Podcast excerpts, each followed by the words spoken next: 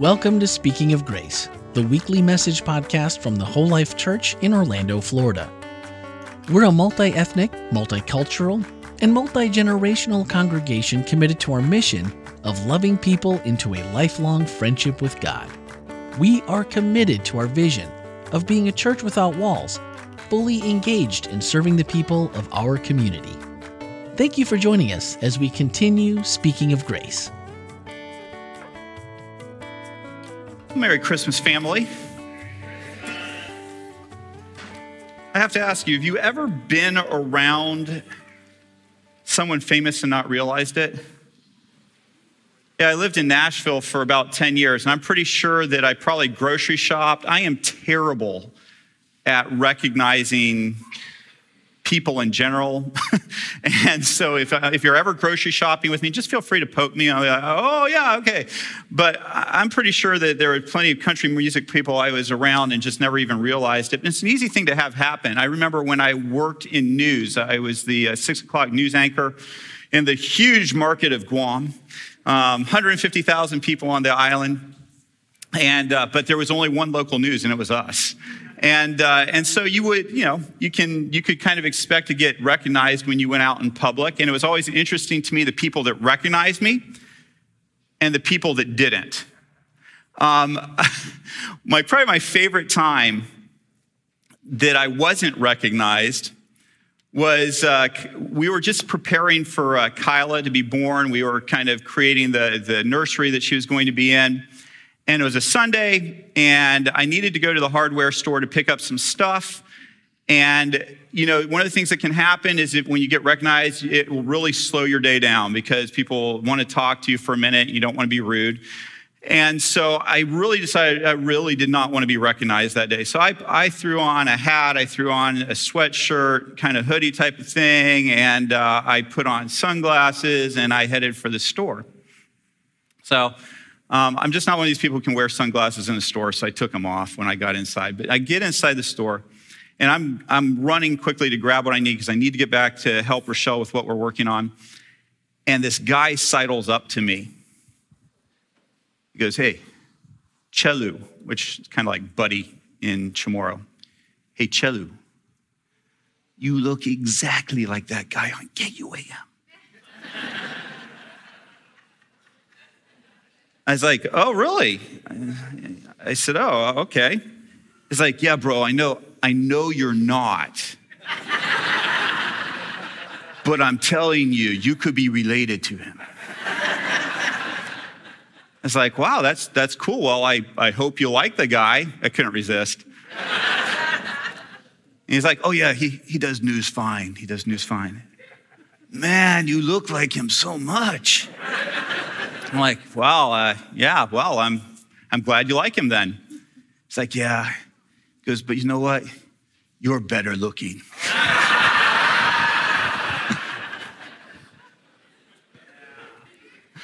love that. It's one of my favorite stories ever. It made me so happy. I never told the guy I was mean. I didn't. I was like, "Yeah, I'm better looking. It works."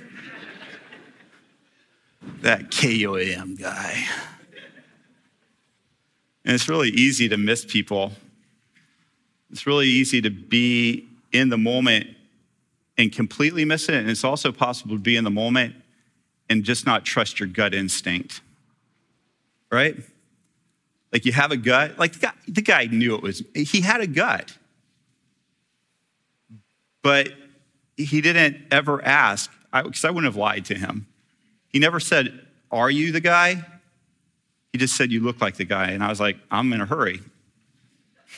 Sorry." So yeah, I was a little mean. So let me ask you a Christmas question. I want you to think about it for a second. I'll actually pause for a second. I want you to think about it. Two-parter. If we were to go back in time 2,000 years,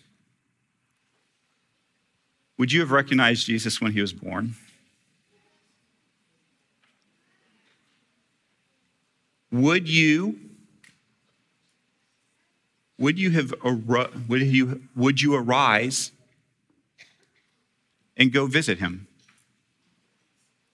Would you arise and go visit him? Be honest with yourself for a minute. Put yourself in the shoes of the shepherds, of the magi, of the common person in the area, of the priests, of Herod. You being you, what would you have done?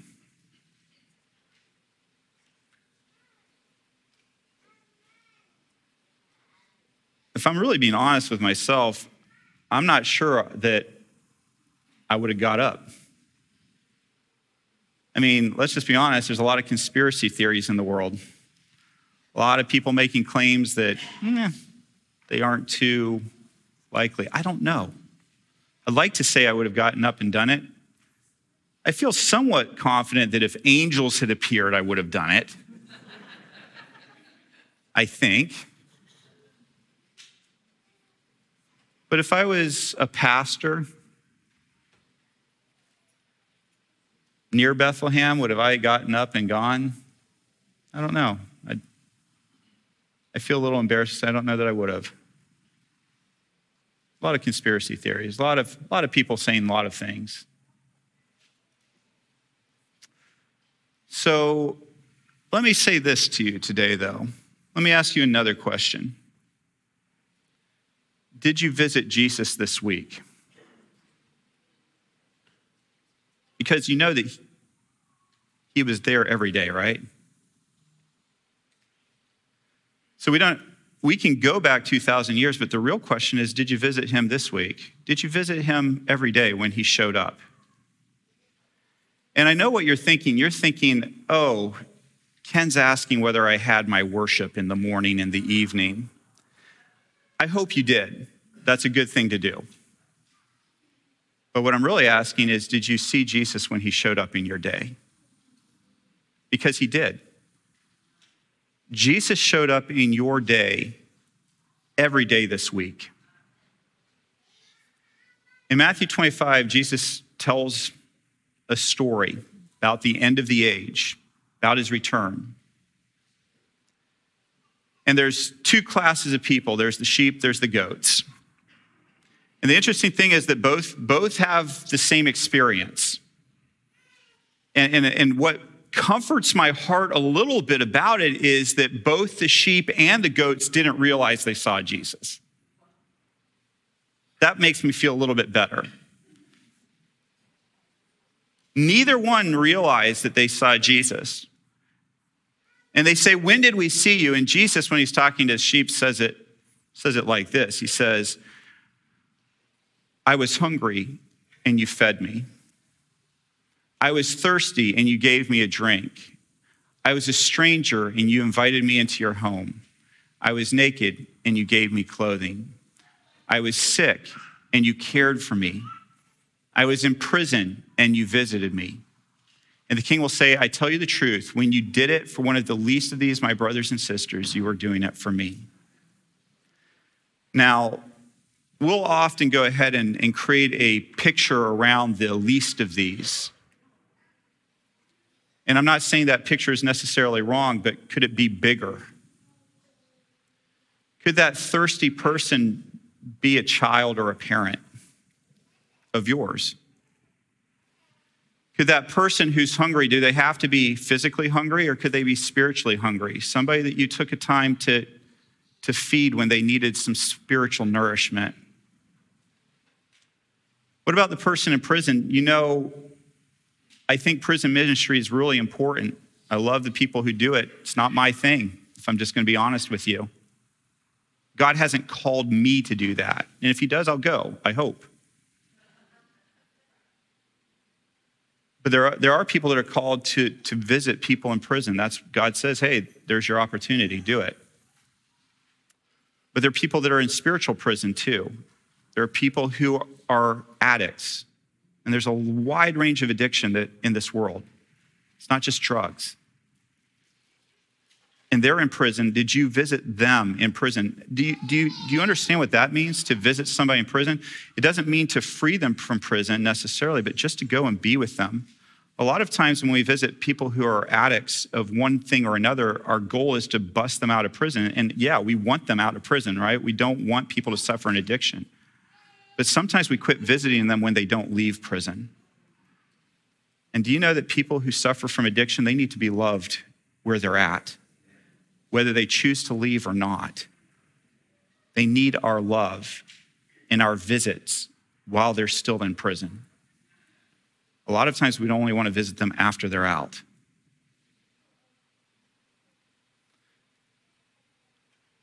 Did you see Jesus at the grocery store this week? Was it the clerk that's been yelled at half the day by people that got to do their Christmas shopping a little late, and turns out everything wasn't on the shelf because they were a little late, but somehow it's somebody in the store's fault? I've worked retail at Christmas in college. It's enough to break your holiday joy. But you know that Jesus showed up. Jesus showed up this last week every day in your everyday life. Jesus wasn't always a male.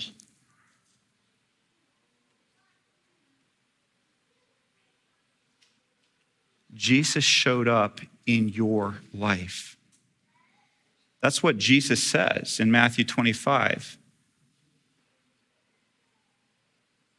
Matthew 25 is pointing us back to this Christmas story. Why can Jesus say this to us? Why can he say, when you did it for the least of these, you've done it for me? Because he did it for the least of these by being born here. He did it, everything for you and me when he was born. So a few of you who are like the conscientious type are feeling super guilty right now. Oh, I could have been better this last week. Yeah, you could have been. We all could have been. So we're going to give ourselves grace. And all we're going to do then is just say, Jesus, make me aware of the opportunities that you put in my everyday life. You know, sometimes we feel like we have to go out and create these opportunities. We have to create the opportunity to visit somebody in prison. We have to create the... You know what I've found in my life? The most meaningful ministry that I ever do is the ministry that God puts on the plate in front of me and that I didn't create for myself. It's the person that calls me up with a question, and instead of blowing it off really quickly, I actually take the time. It's when I'm feeling frustrated in the grocery store and I just stop and really ask the person, how are you doing? Are you okay? Must be a hard time of year for you with everything going on. We don't have to create the opportunities. God brings them to us, in my experience. And the question is, do you open your eyes to see Jesus in front of you, or don't you?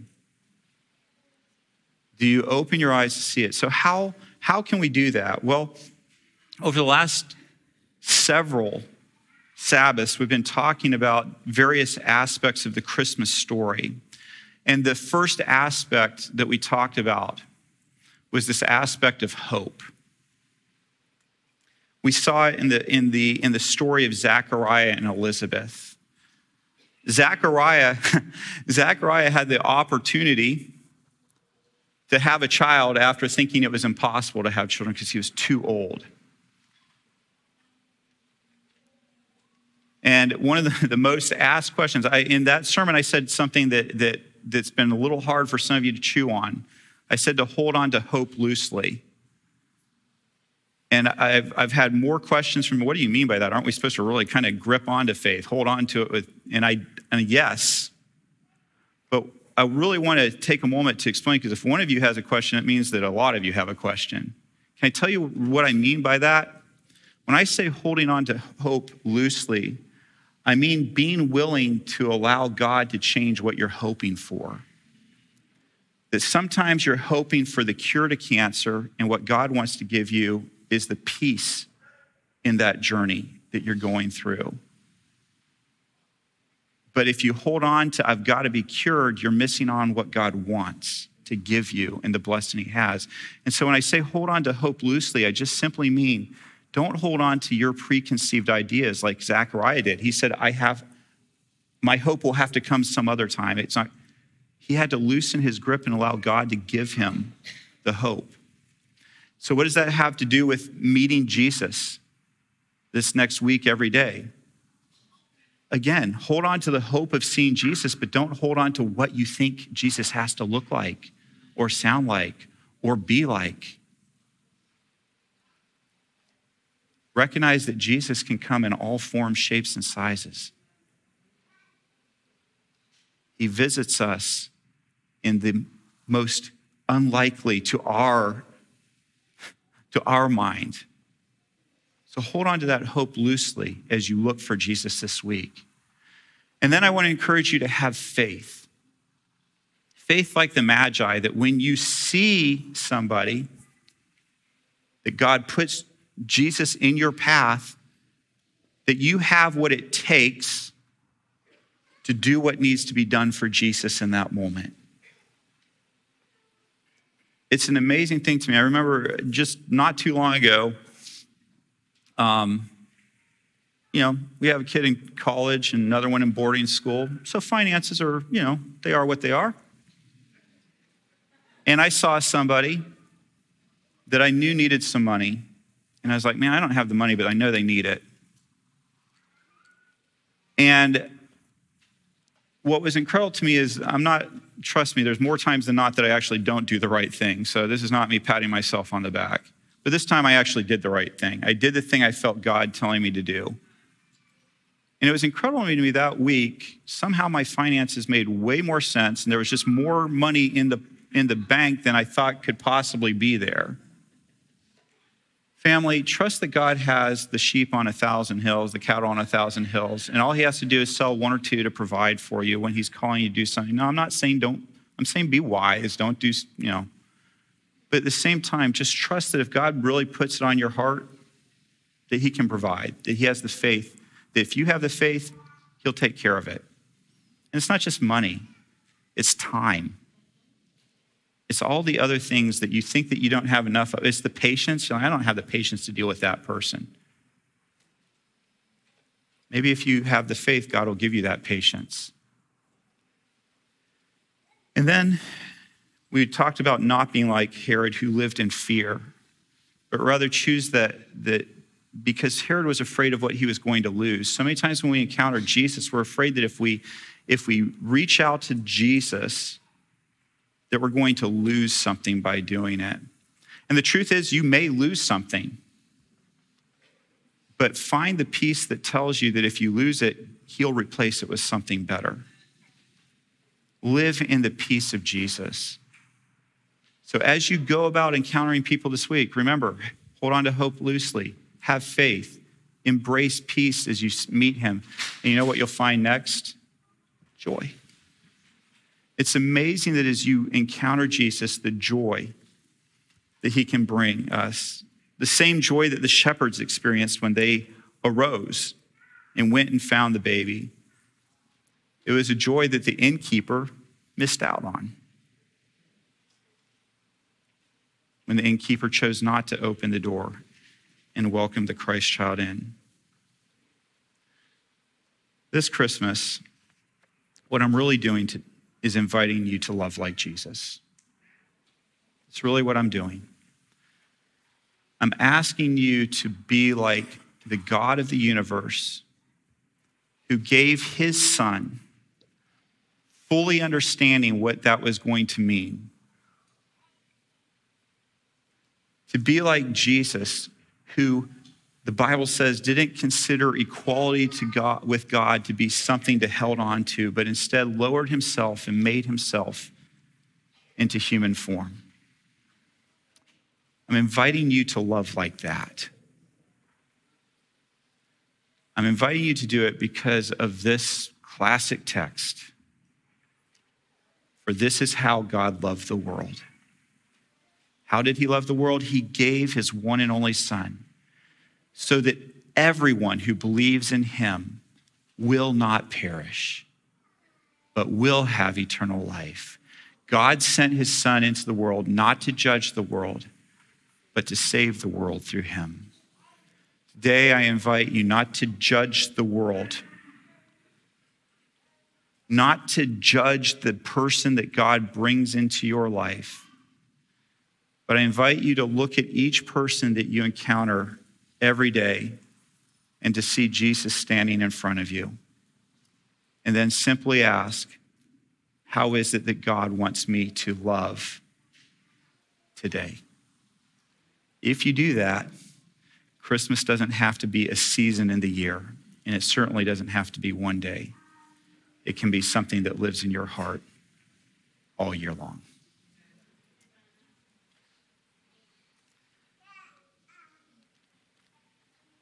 Part of having Christ live in us is accepting the sacrifice that he came and gave to us.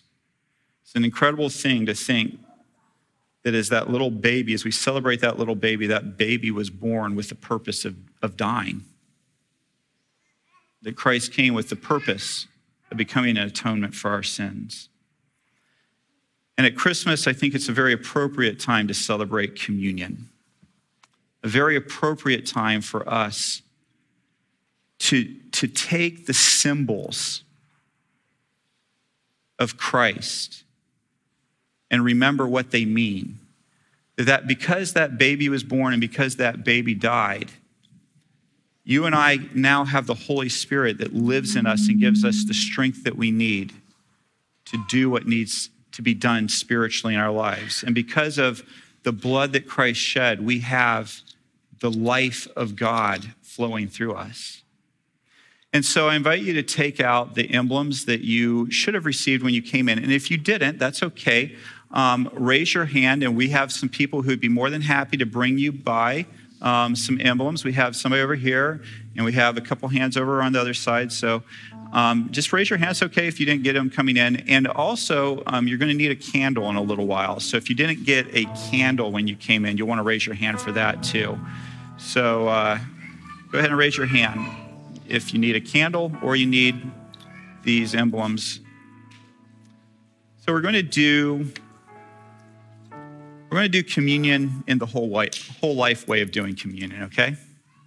We're going to do it in community. We're going to do it a little bit differently. If you're visiting Whole Life for the first time, it's maybe a little bit different than the way that you're used to partaking of these emblems.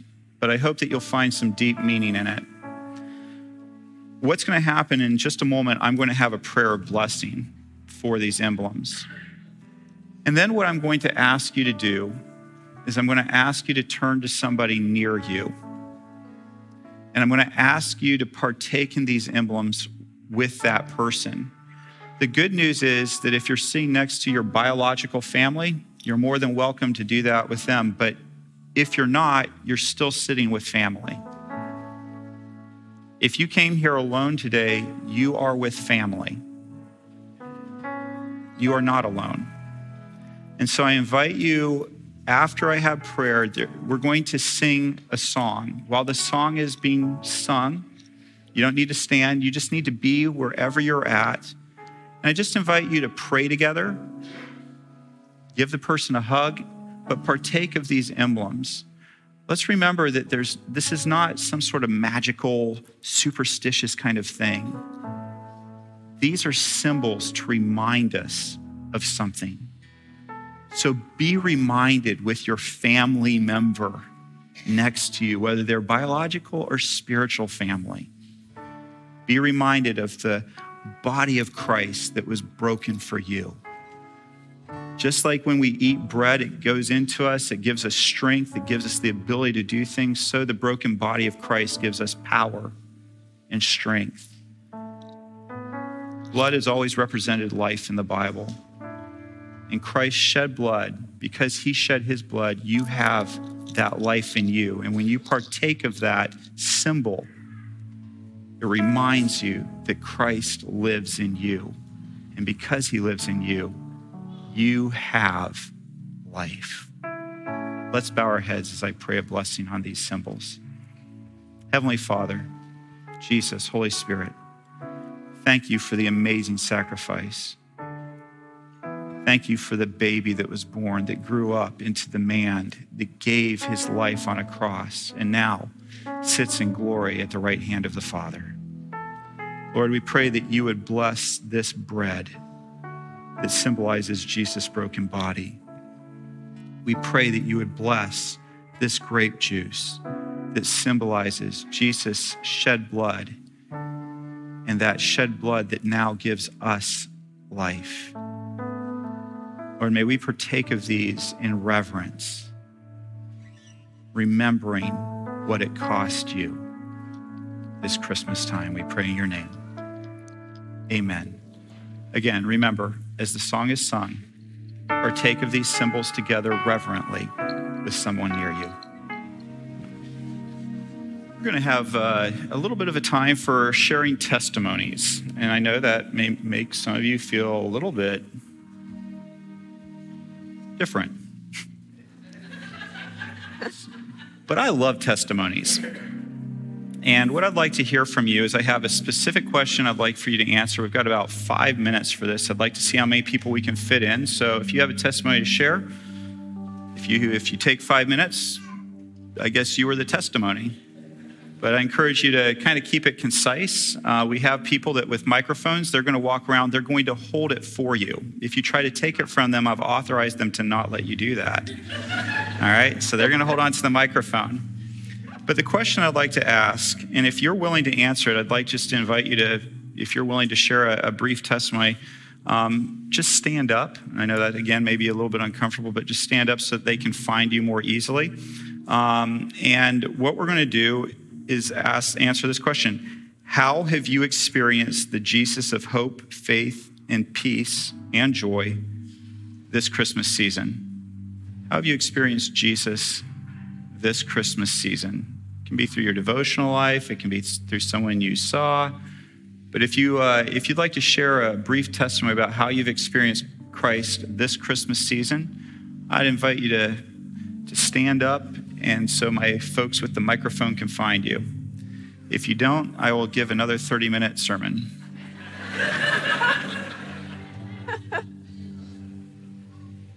Thank you.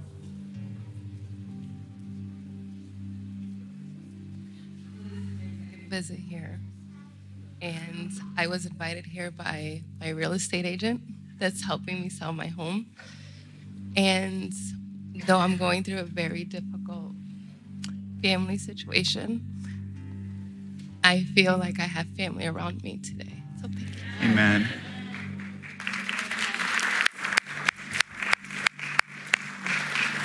You must have a fantastic real estate agent. That's awesome. We're so glad you're a part of the family you are. Anybody else experienced Christ this holiday season?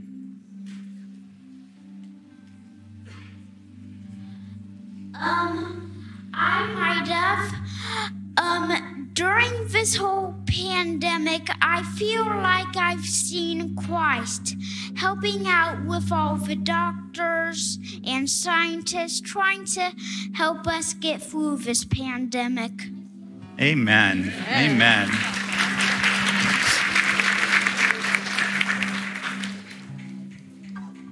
Well, actually, my experience was this morning. And I'm still very touched that God allowed me to be mindful and be watchful around what was going on around me. Driving here from 408, coming from Metro West, merging to I-4 East to come here, I saw on my right side, I don't know how many of you go that way, it's a very sharp curve. Right on the bottom, you know, it's really deep down. There was a tent, a small tent. And I remember that I saw this tent at least a week ago. So somebody's living there. So God touched my heart to call 911. I didn't know what else to call. And they were very attentive. And I explained to them the situation that somebody might be freezing in there. The officer called me later and they were on the way to check on that. Whoever person, I don't know. But I'm just grateful that God touched my heart to do something because it would be easy just not to see it. Thank you. Amen. Amen. Thank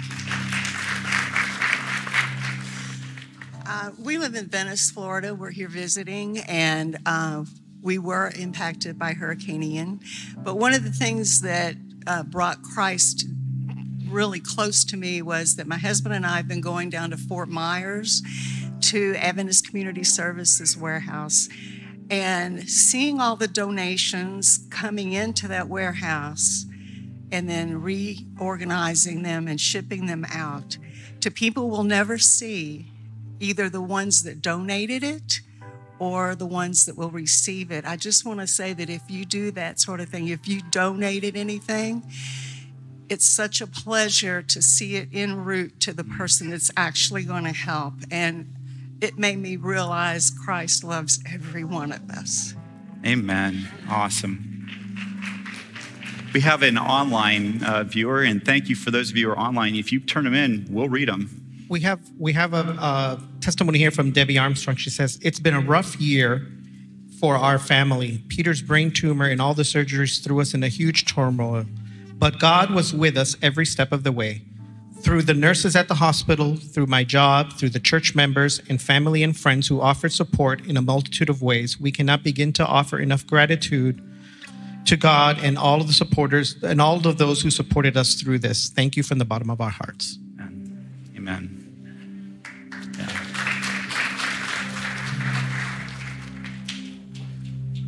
Yeah. This will be our last one.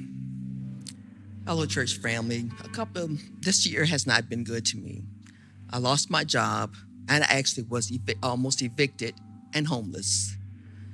But the Lord saw fit for me to see another day. I am now retired, hopefully, happily, and an apartment. And my car, I still have my car. So all is well with me. And I just like to say, I thought my life was gone. Homelessness is not nothing to have. But I'm thankful that the Lord looked down on me and said, this is my child, and I'm going to show her what I can do. Amen. And so I am thankful for being here and in the place where I am now. Thank you. Thank you. And thank all of you who shared your testimonies, and I know there are many more testimonies here. We all experience Jesus in one way or another, and I hope this holiday season you'll feel Christ in your heart. You'll experience him fully. This church, we have a tradition of having a candlelight communion service on Christmas Eve, and this year being that Sabbath was Christmas Eve, we thought, well, what are we going to do? Do we do something different? So we decided to do something different. We had the breakfast this morning. We had the service at 11. And if you enjoy this service so much that you want to do it again, you can. We're going to do the exact same thing. Somebody laughed a little too hard.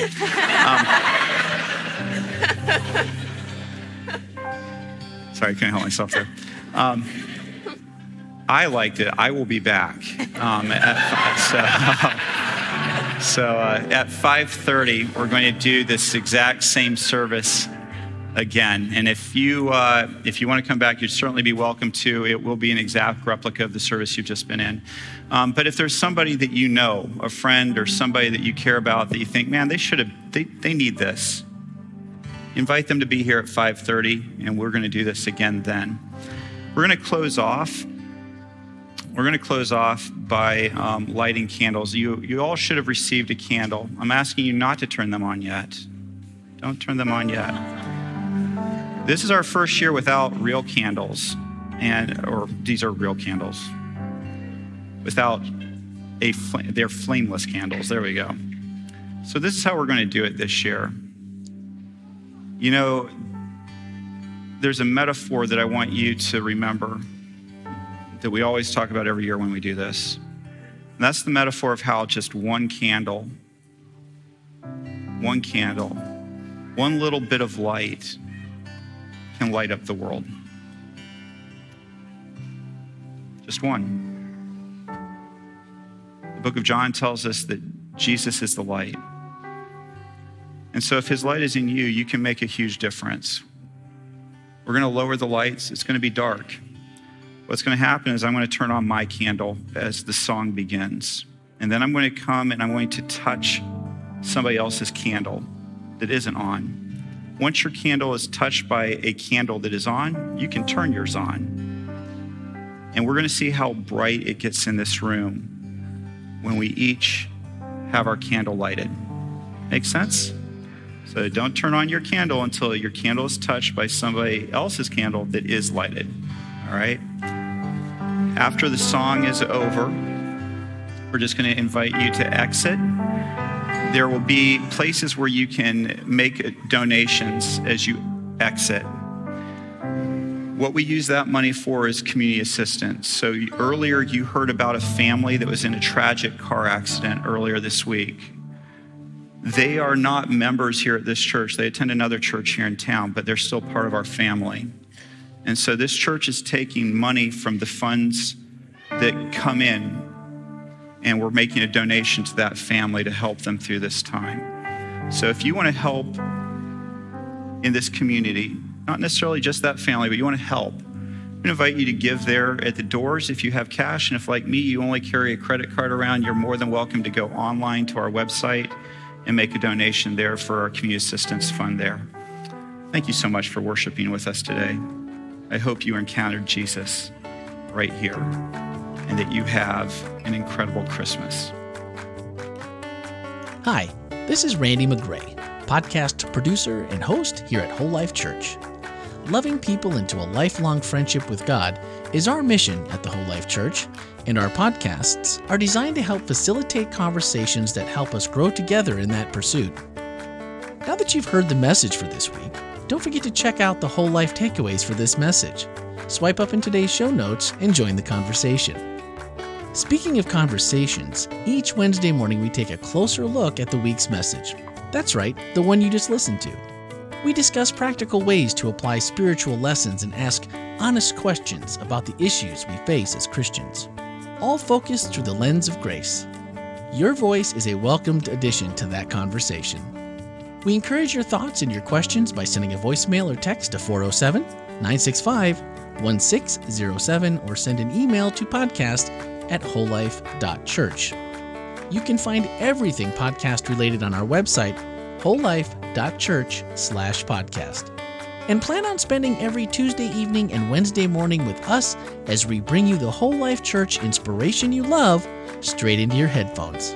Thanks for listening, and have a great week.